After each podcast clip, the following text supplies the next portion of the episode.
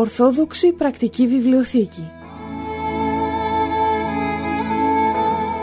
Απλές και πρακτικές απαντήσεις σε ζητήματα που προκύπτουν στην καθημερινή ζωή του πιστού.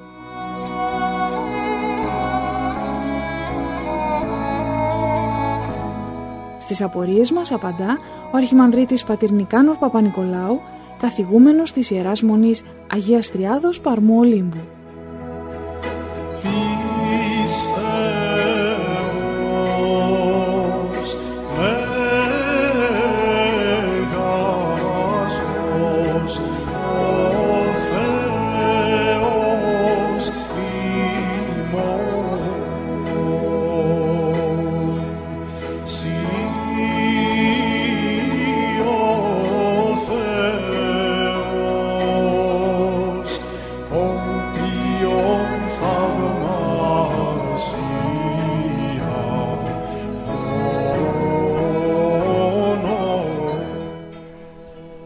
Χαίρετε αγαπητοί μας φίλοι, καλώς ήρθατε και σήμερα. Ορθόδοξη Πρακτική Βιβλιοθήκη, η εκπομπή που αυτή την ώρα είναι στους δέκτες σας και χαιρόμαστε που για άλλη μια φορά είστε στη συντροφιά μας για να συνοδοιπορήσουμε με το θέμα που αυτή τη χρονιά μας απασχολεί. Κοντά μας έχουμε τον πατέρα Νικάνορα, πάτερ την ευχή σας. Την ευχή του Κύριου αδελφοί. Χαιρόμαστε που και πάλι μέσα στα τόσα που έχετε βρίσκετε χρόνο για να είστε εδώ στο ραδιοφωνικό μας σταθμό και να μας βοηθήσετε όλους εμάς και τους φίλους ακροατές σε διάφορα ερωτήματα που έχουμε πάνω στη ζωή μας ουσιαστικά. Δική μου είναι η χαρά και σας ευχαριστώ πολύ. Πάτερ, το θέμα μας και αγαπητοί μας φίλοι είναι ο γάμος αν σας ζητούσαμε κάποιες εικόνες να μας χαρακτηρίσετε το γάμο για να τον καταλάβουμε έτσι με την καθημερινότητά μας πώς θα μπορούσατε έτσι, τι εικόνες θα μας δίνατε για να καταλάβουμε τι είναι ο γάμος; Είναι πολύ ωραία η ερώτηση σου αδελφοί διότι αυτό που βλέπουμε είναι ότι και ο Χριστός μας όταν θέλησε να μιλήσει για τα μεγάλα μυστήρια της Εκκλησίας, για την ουράνια βασιλεία, χρησιμοποίησε εικόνες, χρησιμοποίησε τις γνωστές σε όλους μας παραβολές, δηλαδή πήρε μέσα από την καθημερινή ζωή των ανθρώπων ε, κάποια περιστατικά, κάποιες ενέργειες, κάποιες δραστηριότητες και λέγοντας αυτά όλα ε, έκανε τους ανθρώπους να καταλάβουν μέσω αυτών των απλών εικόνων το τι είναι η βασιλεία των ουρανών. Πώς δηλαδή θα μπορεί ο άνθρωπος να φανταστεί τη βασιλεία των ουρανών και κατ' επέκταση και όλα τα μυστήρια του Θεού. Έτσι λοιπόν όπως ε, πολύ σωστά είπες αδελφοί μπορούμε και για το γάμο να τον παρομοιάσουμε με κάποιες εικόνες και μέσω αυτών των εικόνων να καταλάβουμε καλύτερα τι είναι, πώς πρέπει να είναι ο γάμος, τι σημαίνει για τον κάθε σύζυγο αλλά και τι σημαίνει για την κοινωνία να υπάρχει σωστή οικογένεια και μάλιστα αδιάλειτη οικογένεια. Καταρχάς να πούμε ότι ε, επειδή και ο Απόστολος Παύλος μας λέει ότι κεφαλή της γυναικός είναι ο άνδρας να πάρουμε αυτή την εικόνα πρώτα απ' όλα ένα σώμα δηλαδή το πόσο σημαντικό είναι η κεφαλή για το σώμα αλλά και πόσο σημαντικά είναι και τα άλλα μέλη του σώματος και κυρίως η καρδιά. Δεν μπορεί να πει το κεφάλι ότι εγώ δεν έχω ανάγκη των άλλων μελών, ούτε τα άλλα μέλη να πούν δεν έχω ανάγκη την κεφαλή. Εάν κάποιο μέλος το πει αυτό και αποκοπεί από τα υπόλοιπα μέλη, τότε θα επέλθει ο θάνατος. Το ίδιο ισχύει και για το γάμο. Αν ο άνδρας είναι η κεφαλή και πει ο άνδρας εγώ δεν έχω ανάγκη της καρδιάς, ας μην λειτουργεί η καρδιά, σε λίγα δευτερόλεπτα δεν θα λειτουργεί ούτε και ο εγκέφαλος, θα πεθάνει.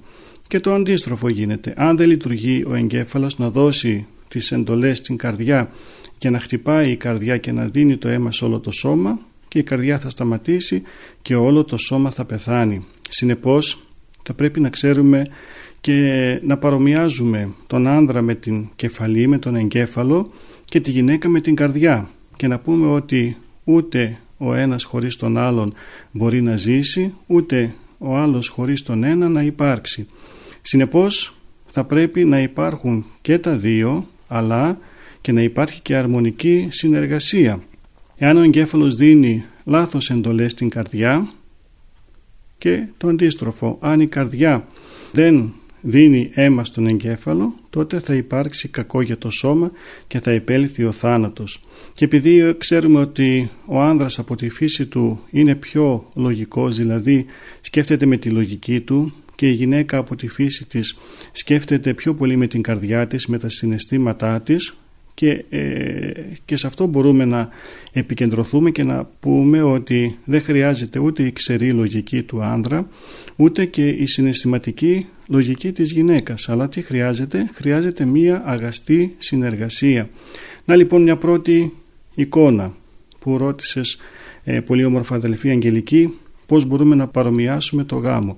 Ο γάμος λοιπόν είναι σαν ένα σώμα σαν να είναι ο εγκέφαλος ο άνδρας, καρδιά η γυναίκα τα υπόλοιπα τα παιδιά, άλλα, τα άλλα μέλη του σώματος και έτσι όταν υπάρχει η καλή συνεργασία και κυρίως η αγάπη διότι η αγάπη φέρνει την αρμονία ανάμεσα ε, στα μέλη της οικογένειας τότε όλα λειτουργούν άψογα, υπάρχει υγεία και τίποτα δεν είναι αυτό το οποίο μπορεί να κάνει κακό στο σώμα αυτό, σε αυτόν τον οργανισμό, στον ε, οργανισμό αυτόν του γάμου πάνω σε αυτό που είπατε Πάτερ για την αγαστή συνεργασία μεταξύ τους ε, μου θυμήσατε κάτι που διάβασα και θα ήθελα να σας το μεταφέρω πόσο χρειάζεται και ο πατέρας και η μητέρα ε, για τα παιδιά, για την οικογένεια και μάλιστα να είναι όντως μητέρα και πατέρας, δηλαδή γυναίκα και άνδρας, ούτε δύο άνδρες ούτε δύο γυναίκες.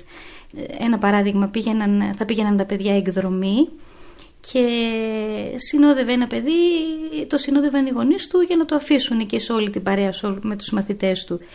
Και ρωτούσε λέει ο πατέρας ε, τον ε, οδηγό είναι καλά τα φρένα, είναι καινούρια τα λάστιχα, οι ρόδες του αυτοκινήτου; Ε, ενώ η μητέρα ρωτούσε πού θα φάτε, θα έχει κρύο εκεί που θα πάνω. Ο καθένας δηλαδή ε, όπως ο εγκέφαλος και η καρδιά δηλαδή που είπατε, από τη δική του την πλευρά, ο ένας πιο λογικά, ο άλλος με το συνέστημα, κάναν τις ερωτήσεις και τα δύο είχαν σαν κοινό στόχο το παιδί, αλλά από διαφορετικές γωνίες βλέποντάς το, ολοκλήρωναν την προστασία του παιδιού. Έτσι, ολοκλήρωναν πολύ σωστά είπε, γιατί χρειάζονται και τα δύο.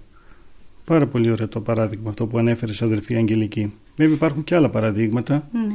που μπορούμε να πούμε άλλες παρομοιώσεις, να παρομοιάσουμε το γάμο ας πούμε με λιμάνι.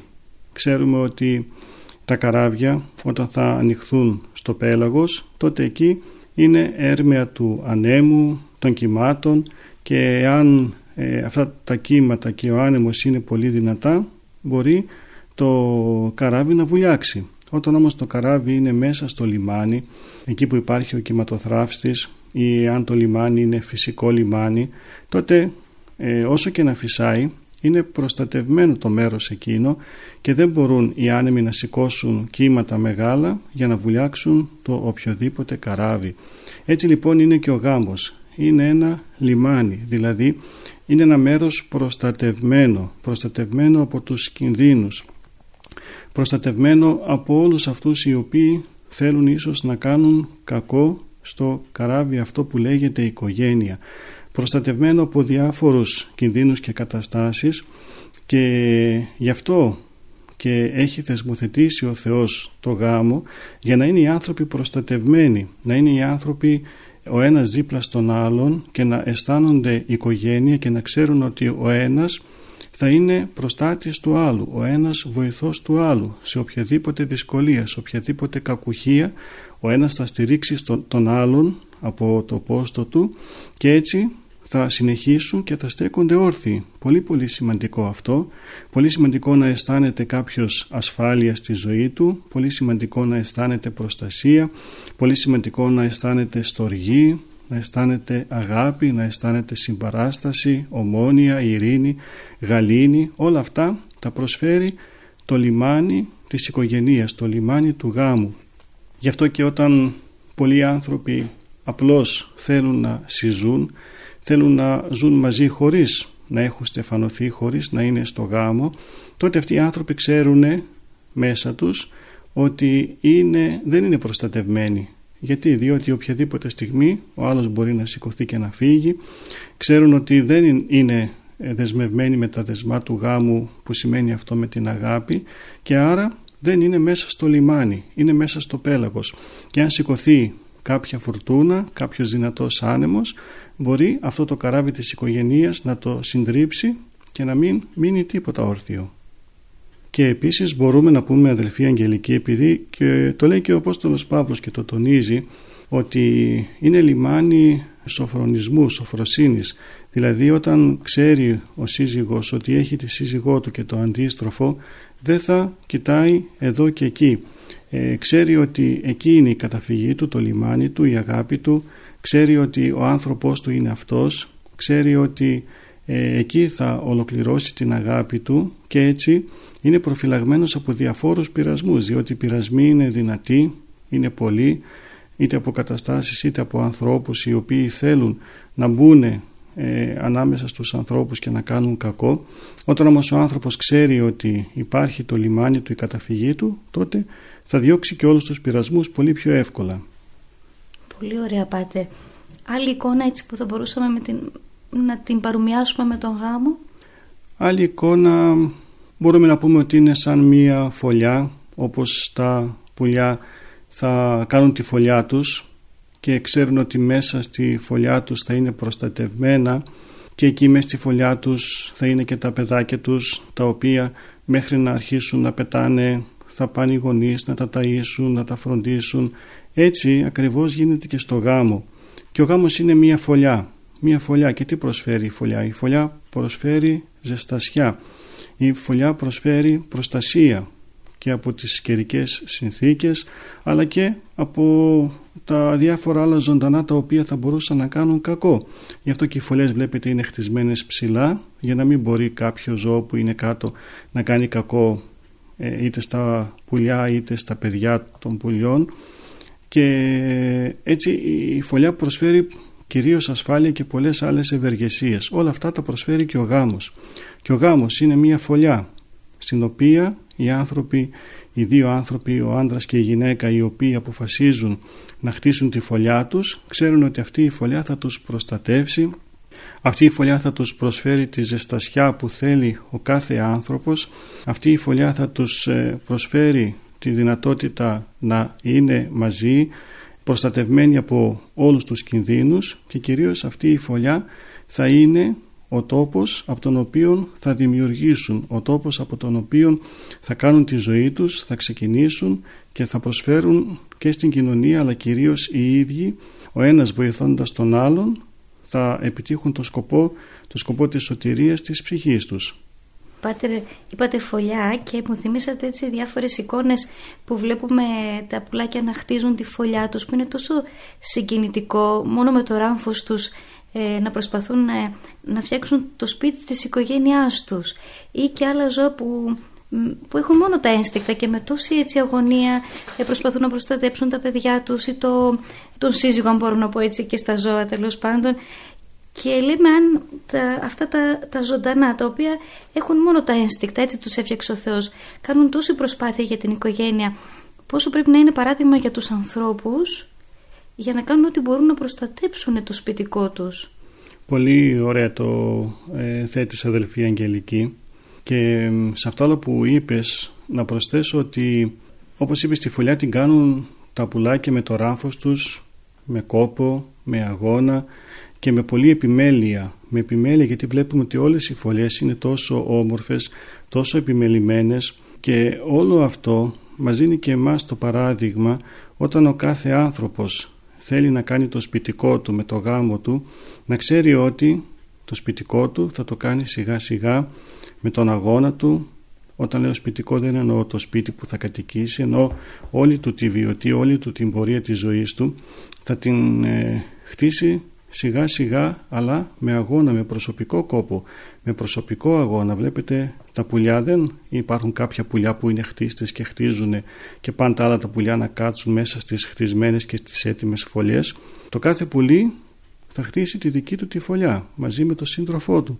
Έτσι πρέπει και ο κάθε άνθρωπος να βάλει αρχή, να βάλει θεμέλια καλά για τη ζωή του και σιγά σιγά σιγά σιγά να αρχίσει να οικοδομεί αυτό το μεγάλο οικοδόμημα της ζωής, αυτό το μεγάλο οικοδόμημα της οικογενείας και αν το χτίσει καλά και όμορφα και επιμελημένα και αν δεν είναι αμελής ως προς τα καθήκοντά του και αν προσπαθεί ότι οποιοδήποτε βήμα κάνει να είναι βήμα συνετό τότε και η φωλιά θα είναι δυνατή θα προσφέρει αυτό που προσφέρει μία φωλιά και κάθε φορά που θα είναι το αντρόγινο στη φωλιά τους θα νιώθουν αυτή τη θαλπορή και την αγάπη. Μάλιστα Πάτερ. Ε, στο χρόνο που μας απομένει θα μπορούσατε να μας δώσετε άλλη μια εικόνα, μια τελευταία έτσι ε, να μας μείνει από την καθημερινότητά μας για τον γάμο; Ε, επειδή μιλήσαμε για αγώνα για το χτίσιμο της φωλιάς ας πάει το μυαλό μας και στους αγώνες που δίνουν οι αθλητές στο στίβο και μπορούμε να πούμε ότι η οικογένεια είναι ένας στίβος, ένα, ένα στάδιο. Εκεί στο στάδιο, εκεί στο στίβο οι αθλητές που ε, μπαίνουν μέσα για να αγωνιστούν ξέρουν ότι για να πάρουν το έπαθλο θα πρέπει να κοπιάσουν πολύ και κοπιάζουν όχι μόνο την ημέρα που θα αγωνιστούν αλλά κοπιάζουν συνεχώς σε όλη τους τη ζωή ε, προπονούνται, κάνουν ασκήσεις μεγάλες, κάνουν εγκράτεια ε, σε όλα τους, όλη τους τη ζωή και έτσι με τον τρόπο αυτόν εάν ζουν με εγκράτεια και ασκούνται συνεχώς μόνο έτσι ξέρουν ότι θα πάρουν και το έπαθλο κάπως έτσι είναι και ο γάμος ο γάμος δεν είναι κάτι εύκολο χρειάζεται αγώνας ο γάμος δεν είναι κάτι το οποίο είναι βίος ανθόσπαρτος δηλαδή θα περπατάνε ε, ο άντρας και η γυναίκα ε, χωρίς ε, δυσκολίες, χωρίς να υπάρχουν αγκάθια στο δρόμο τους, παγίδες, λακκούβες, λάσπες, όχι. Όλα θα τα βρουν στο δρόμο τους, αλλά όμως για να μπορούν να τα ξεπεράσουν αυτά όλα θα πρέπει να ασκούνται συνεχώς. Θα πρέπει να αγαπήσουν την εγκράτεια όπως την αγαπούν οι αθλητές, να κάνουν αγωνίσματα, και τα αγωνίσματα αυτά να είναι κυρίως πνευματικά αγωνίσματα να ξέρουν ότι μόνο αν ο άνθρωπος είναι πνευματικός μόνο έτσι μπορεί να ξεπερνάει τις δυσκολίες πολύ πολύ εύκολα και με πίστη να τις ξεπερνάει έχοντας στο μυαλό του ότι ο Θεός είναι δίπλα του και τον βοηθάει. Αλλιώς οι δυσκολίες είναι μεγάλες. Αλλιώς οι κίνδυνοι είναι πολλοί. Αλλιώς οι παγίδες είναι πολύ επικίνδυνες. Και αν το ζευγάρι δεν έχει αυτή τη διάθεση της αγωνιστικότητος, δεν έχει αυτή τη διάθεση ε, της εγκράτειας, δεν έχει αυτή τη διάθεση να εισέλθει μέσα στο στάδιο με σκοπό να αγωνιστεί, τότε πολύ σύντομα θα καταλάβει ότι δεν μπορεί τίποτα να πετύχει. Όχι μόνο το έπαθλο, αλλά ούτε καν να κάνει κάποια βήματα. Γι' αυτό λοιπόν θα πρέπει να έχουμε και αυτό στο μυαλό μας ότι ο γάμος είναι ένα στάδιο, ένας ε, τόπος αγώνα και εάν ξέρουμε ότι είναι αυτός ο τόπος αγώνος τότε δεν θα στεναχωρούμαστε που θα έρθουν δυσκολίες στη ζωή, θα τις περιμένουμε αλλά όμως θα τις αντιμετωπίζουμε πάντοτε με θάρρος, με ελπίδα, με αγάπη, με πίστη. Πάτερ, ευχαριστούμε για αυτές τις εικόνες που μας δώσατε. Ε, να τις θυμηθούμε έτσι απλά. Είπατε ότι είναι ένα σώμα, σαν ένα σώμα. Ο γάμος είναι τα μέλη, ο εγκέφαλος και η καρδιά. Αντίστοιχα ο άνδρας και η γυναίκα. Είναι ένα λιμάνι, είναι φωλιά, είναι στίβος. Ε, είναι όμορφες εικόνες που και ο πιο απλός άνθρωπος μπορεί να καταλάβει και να βγάλει το συμπέρασμά του ότι θέλει αγώνα όπως μας είπατε αλλά είναι το αποτέλεσμα πολύ όμορφο, υπάρχει αγάπη, υπάρχει θαλπορή, υπάρχει η στοργή και υπάρχουν αν θέλεις και ο Θεός και τα παιδιά που δίνουν ε, άλλες χαρές τις οποίες είναι πρωτόγνωρες για τα ζευγάρια όταν ξεκινούν ας πω, να κάνουν οικογένεια. Ε, θα μείνουμε με αυτές τις εικόνες που μας είπατε, να τις κρατήσουμε και αυτές μέσα μας, θα κλείσουμε και τη σημερινή μας εκπομπή και θα τα ξαναπούμε στην επόμενη συνάντησή μας. Την ευχή σας να έχουμε πάλι. Την ευχή του Κύριου. Σας ευχαριστώ πολύ. Να είστε καλά. Αγαπητοί μας φίλοι, σας χαιρετούμε και για σήμερα. Καλή αντάμωση στην επόμενη συνάντησή μας. Χαίρετε.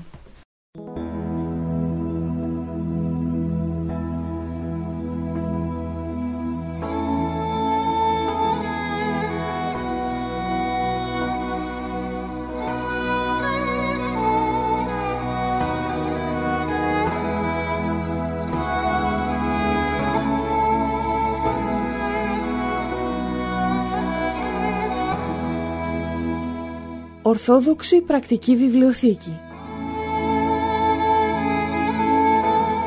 Απλές και πρακτικές απαντήσεις σε ζητήματα που προκύπτουν στην καθημερινή ζωή του πιστού.